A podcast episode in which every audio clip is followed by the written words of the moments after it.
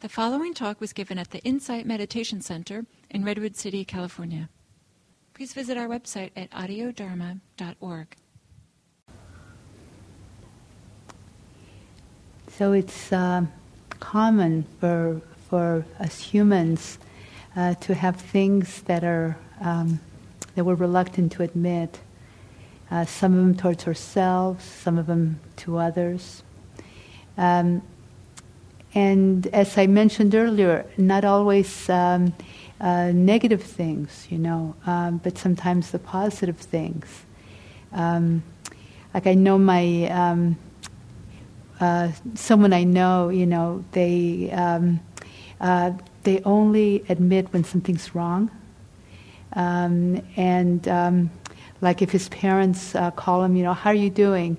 You know, he always feels obligated to only say what's wrong. You know, and I'm and I'm listening to the other side of the conversation. I'm going, what? You know, um, why didn't you say this happened and this happened and this? Is, you know, and uh, and it's a relationship they developed over the years. You know, uh, you know, parents were busy and they didn't have enough time for the, all the kids and and so they only wanted to know when something was urgent, it was wrong, right? So that's, the, that's what he learned to do. And, um, you know, you, or you might hold back some of the things that are good because, you know, um, uh, the other person might be jealous. Um, you know, uh, I'll give you an example of one of the things that happened. Um, uh, when I was um, uh, training at the, I did a, the Spirit Rock Dharma Leader Program, um, the Community Dharma Leader Program there. And it was basically a, a fairly large group of us um, doing this together. And um, and we, it was like a two and a half year training, and, and so people got very, very close. And um, in fact, one of the couples there decided to get married at the training. and so we had a, um, a big celebration there for them. And um, and um, and you know, so we're sitting around kind of a room like this, but there are a lot more people.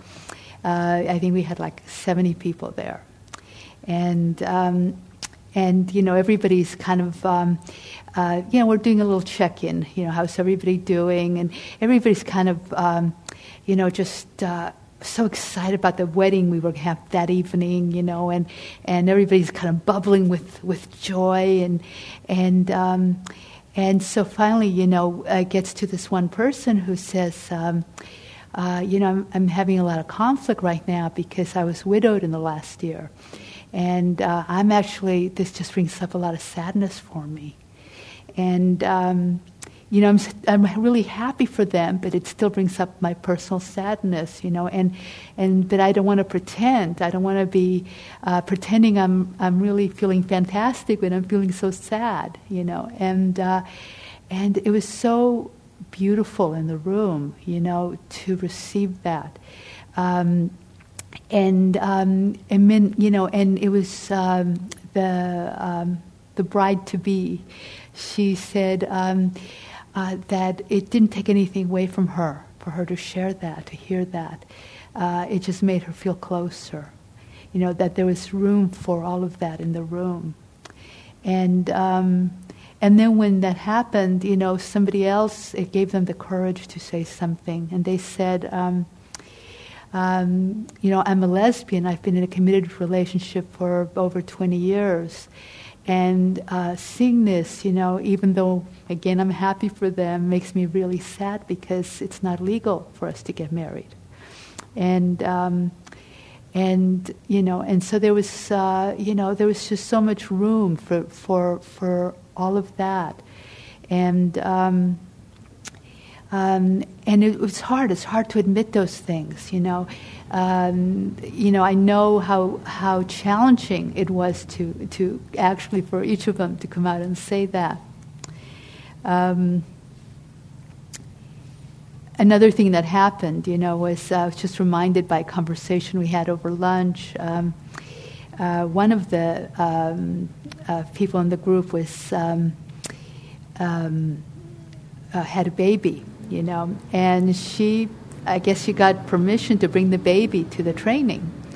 And, um, you know, so I didn't know about it, you know, until the baby, you know, showed up and kind of put the baby in the middle of the room, and and um, you know, most of the people are just overjoyed about this baby, and they're like, uh, you know, they just "Oh, it's so fantastic to have you know these uh, other generation in the room with us," and and you know, and then you know we're doing some other stuff that's uh, and the baby's making noise and kind of being not terribly fussy, but just how babies are, you know, and and it's hard to hear, and and you know, and everybody's kind of ignoring it, and you know, and. Um, and then um, a little bit later, this uh, one of the participants, you know, she says, she said, um, um, "I'm a grandmother, you know, and I've got lots of kids, a lot more grandbabies, and I love them to death, you know. But I come here.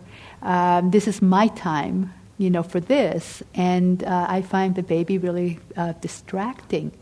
you know, and I, you know, I want to support this young mother, and and um, but um, I find that it, it takes away from my experience here, you know. And um, it was you know it was really um, such a relief to have her say that. Um, you know, a lot of people didn't feel that way, but but enough people did. But there was just no way they could, you know, put a damper on that joy. You know, it, it you know, feel like like the evil. You know, uh, I forget the analogy, but you know, just like. Um, uh, but it, but you get the idea, you know, and um, and but there was safety in the room to do that too. You know, there was the safety that was created in the community, and it was a sangha. Um, but it took courage. Um, and it was something that uh, was hard to admit that I'm really not enjoying having this baby in the room, and I'm supposed to be enjoying it. You know, that's what I'm. You know, I'm supposed to be that way, and um, so it, you know, it's um, it goes all over the place. You know, the places we we have difficulty uh, admitting. Um, you know, to to um, to free ourselves, we have to, as I said earlier, we have to turn towards what's difficult, to admit to ourselves, to admit to others when it's appropriate to admit to others. Doesn't mean it's always appropriate, um, but we turn towards that. It's in the turning towards that where freedom lies, and seeing seeing the shadow side of things, seeing that difficulty, um, and being close to it and allowing it to free itself. Um, sometimes all we can do is be present with it, and that's all that's necessary. It's just show up. Other times it might call us to take action. You know, when we admit something to ourselves, we might say, "Oh, wow, you know this." Uh, um, you know, this thing I'm doing is not, is not right. You know, you finally admit that to yourself and you stop doing it. Um, you make a change in your life. Uh, it, you know, it can be very incredibly varied. And so, what I'm gonna, um, I'd like to do next is a writing exercise. That's what the tables are for. If you didn't guess, I wasn't going to have you lay down on them or anything. Um, and the writing exercise is on the same question, you know, um, is what are you reluctant to admit? And whether you do it, you know, cursively or make a list, it, it doesn't matter. However you want to do that. Um, and this is not something we're going to share, okay? So please be uncensored. Um, you know, you can um, rip it up, burn it, um, you know, post it on Facebook, whatever you want to do with it. You know. um, so, um, you know, and stretch yourself. Allow yourself to uh, keep it alive, even if you're not sure of something. Just keep keep keep touching those areas and see what comes up. Um, so, do, any questions before we do that?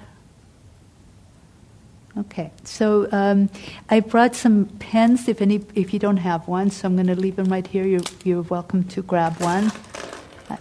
They probably all work, though some of them have been unused for about 25 years. But um, and here's some writing paper, and um, and feel free to take one. And then, um, are they, those tissues at hand still at the corner of the stage behind you?